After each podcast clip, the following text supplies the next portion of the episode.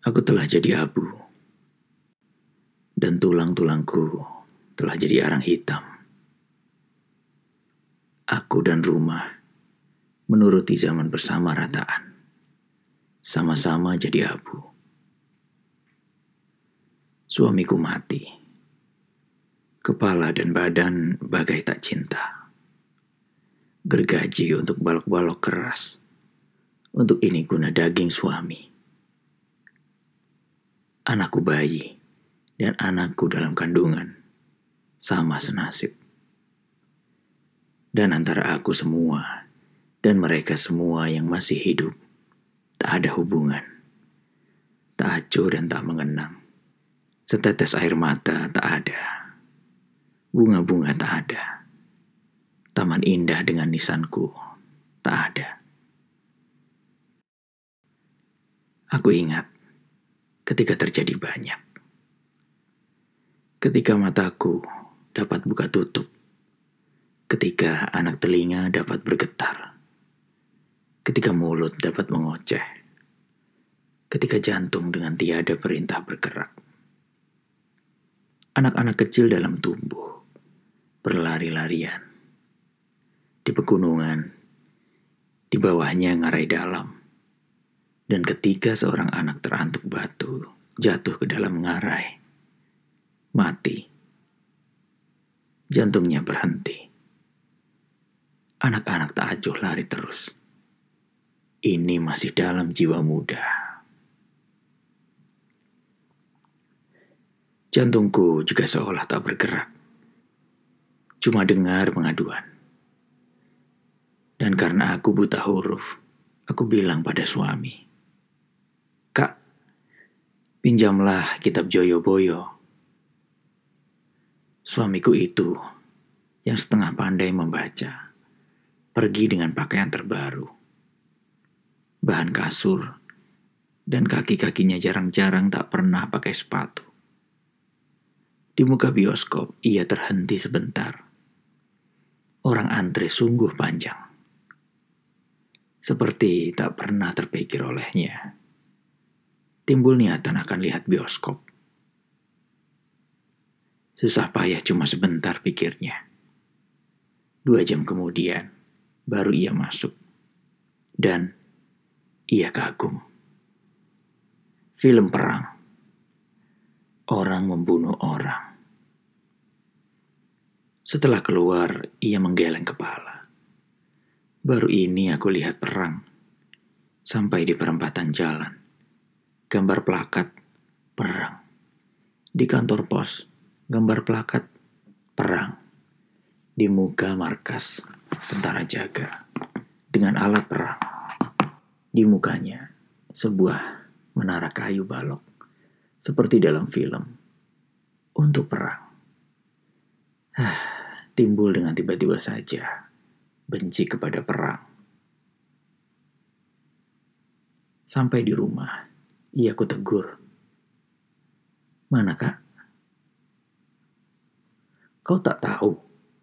Sekarang perang. Perang. Perang.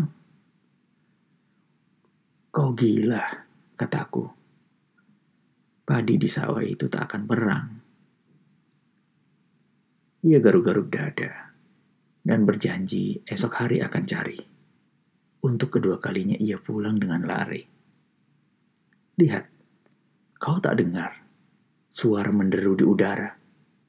Itu perang. Perang. Gila perang. Diminta buku Joyoboyo, hasilnya gila perang. Ayo kak, lekas cari Joyoboyo. Cintaku pada Joyoboyo ini memang meluap.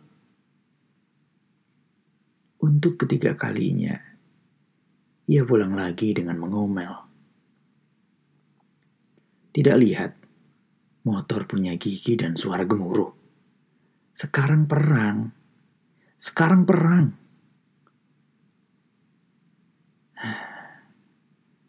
Hatiku seperti berhenti. Cuma dengar anak mati dalam ngarai tak ada perhatian kawan. Dan aku dengar tentang Joyo Boyo dari tetangga. Manusia di Jawa akan tinggal separuh, yang separuh akan mati. Jika ada orang mati, tentu ada yang menyebabkan, atau karena panggilan Tuhan, sebab tiba janji, atau karena bencana alam besar-besaran. Ada yang cerita Pulau Jawa akan pecah jadi dua pulau, atau karena jangkitnya penyakit luas, atau suamiku garuk-garuk jenggotnya yang baru dicukur dengan jilet berkarat. Ya, karena perang. Tentu perang, katanya bersemangat. Aku hanya tahu tentang perkataan 50 juta. Entah wujud yang sebenarnya aku tak tahu. Tentang dengar Pulau Jawa manusianya ada 50 juta juga tak dapat kubayangkan. Apa 10 kali desaku? Apa 100 kali? Apa 1000 kali? Itu pun tak tahu karena aku tak pernah belajar menghitung hanya jika aku akan mati. Hanya jika yang akan mati setengahnya 50 juta dibagi dua atau sama jalannya dengan 50 pisang dibagi dua. Dengan sendirinya sama dengan 25 juta. Di pasar malam ada juga tombola atau capjiki. Orang-orang yang turut hatinya tentu berdebar. Kucing kena penyakit sampar. Sebuah nomor yang untung dalam tiap satu main. Orang berdebar karena kehilangan uang atau untung. Satu dari dua. Pikiranku, sekali ini bukan main uang, tapi lotre jiwa. Tercatat dalam yang lenyap atau tercatat sebagai mengalami Ratu Adil. Hatiku tak tinggal tenang. Pecah revolusi dahsyat. Hutan terbakar. Jatuh hujan. Banjir. Banjir merah darah. Suamiku bercerita.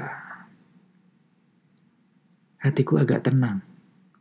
Sebab korban telah banyak dan aku masih bernafas. Tentu aku turut tercatat melihat Ratu Adil. Ratu Adil ini sekarang. Coba saja. Romusha yang mati berapa? Tentara yang mati berapa? Penduduk berapa? Ah, selamatlah kita sekeluarga. Soraknya gembira.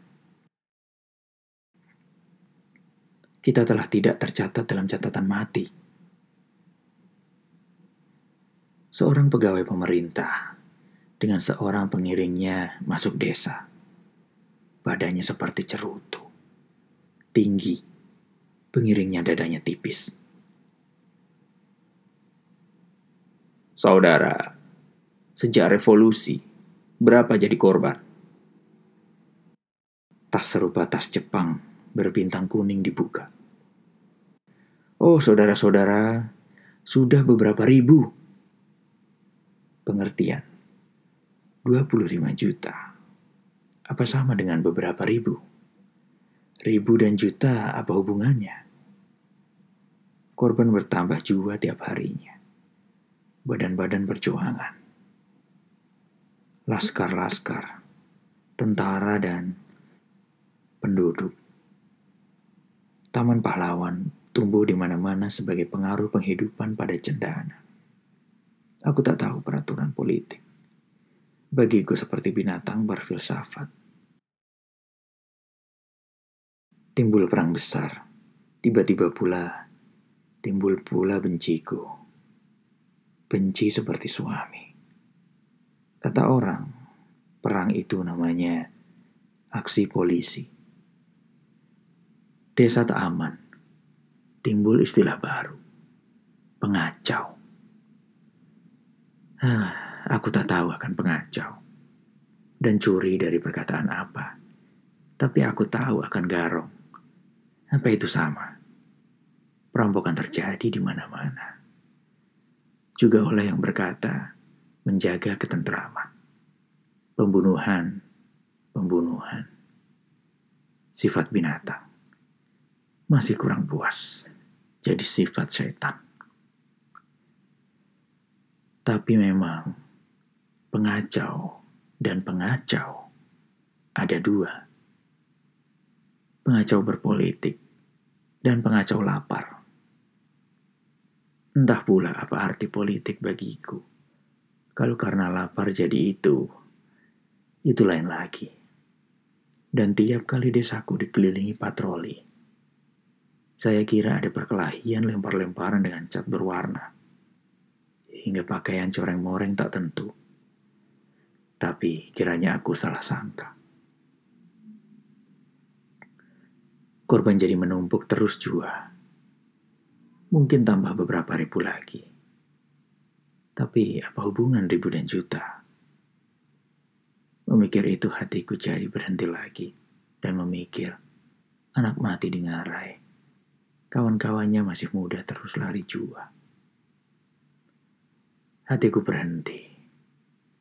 Cuma dengar pengaduan. Dan badanku kena api sebesar api rokok.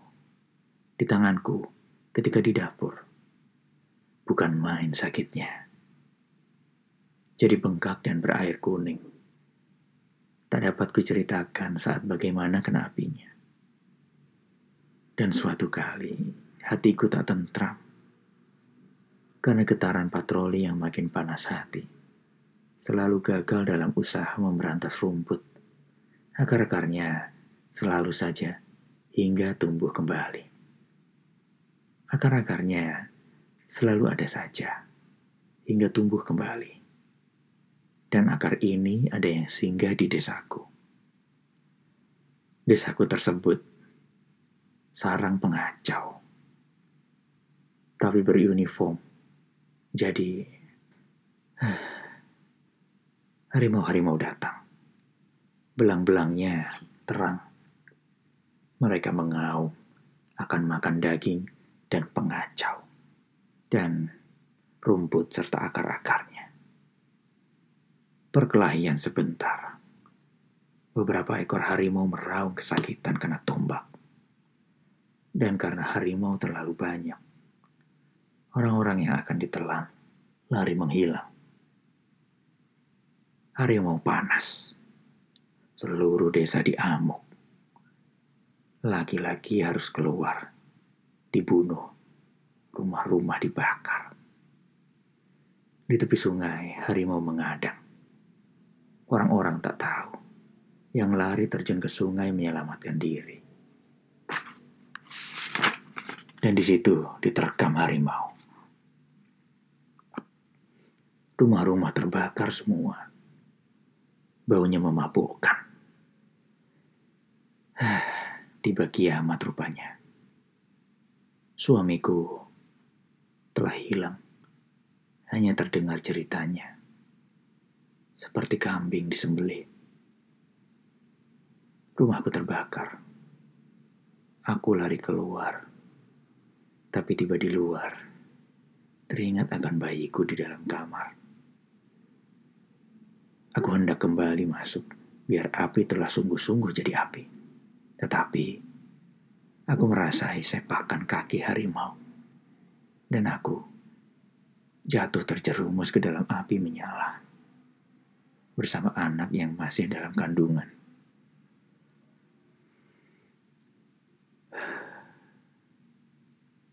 Sekarang, bukan lagi api rokok yang mengenai tanganku seperti dulu.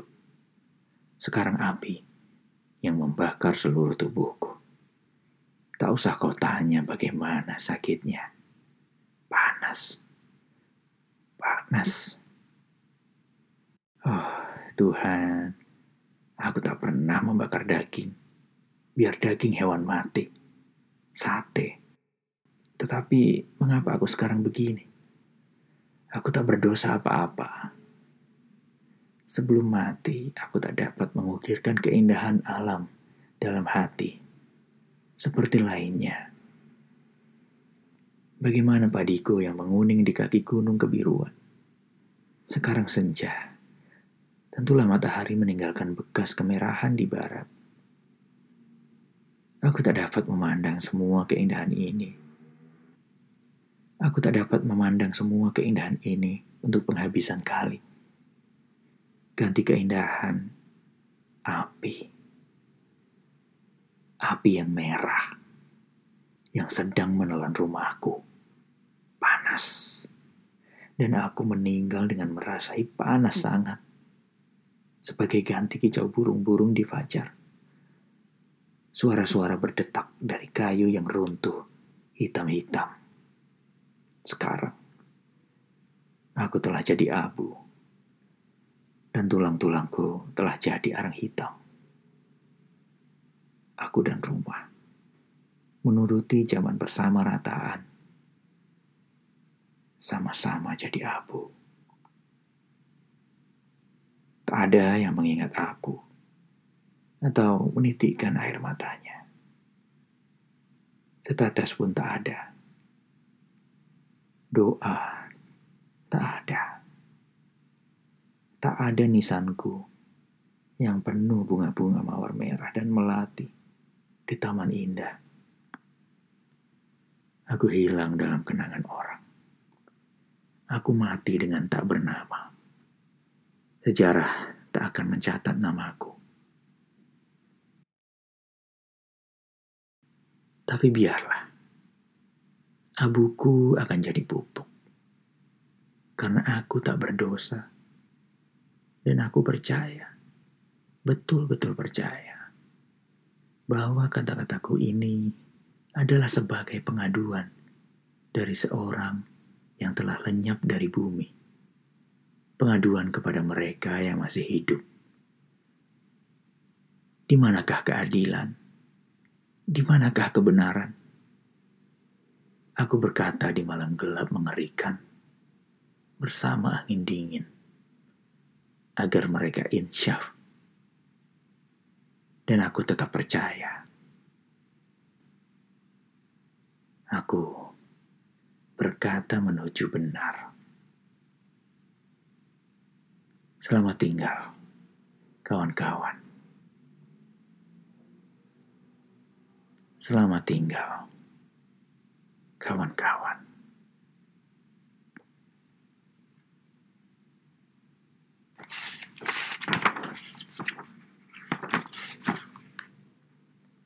Api Riono Pratikto.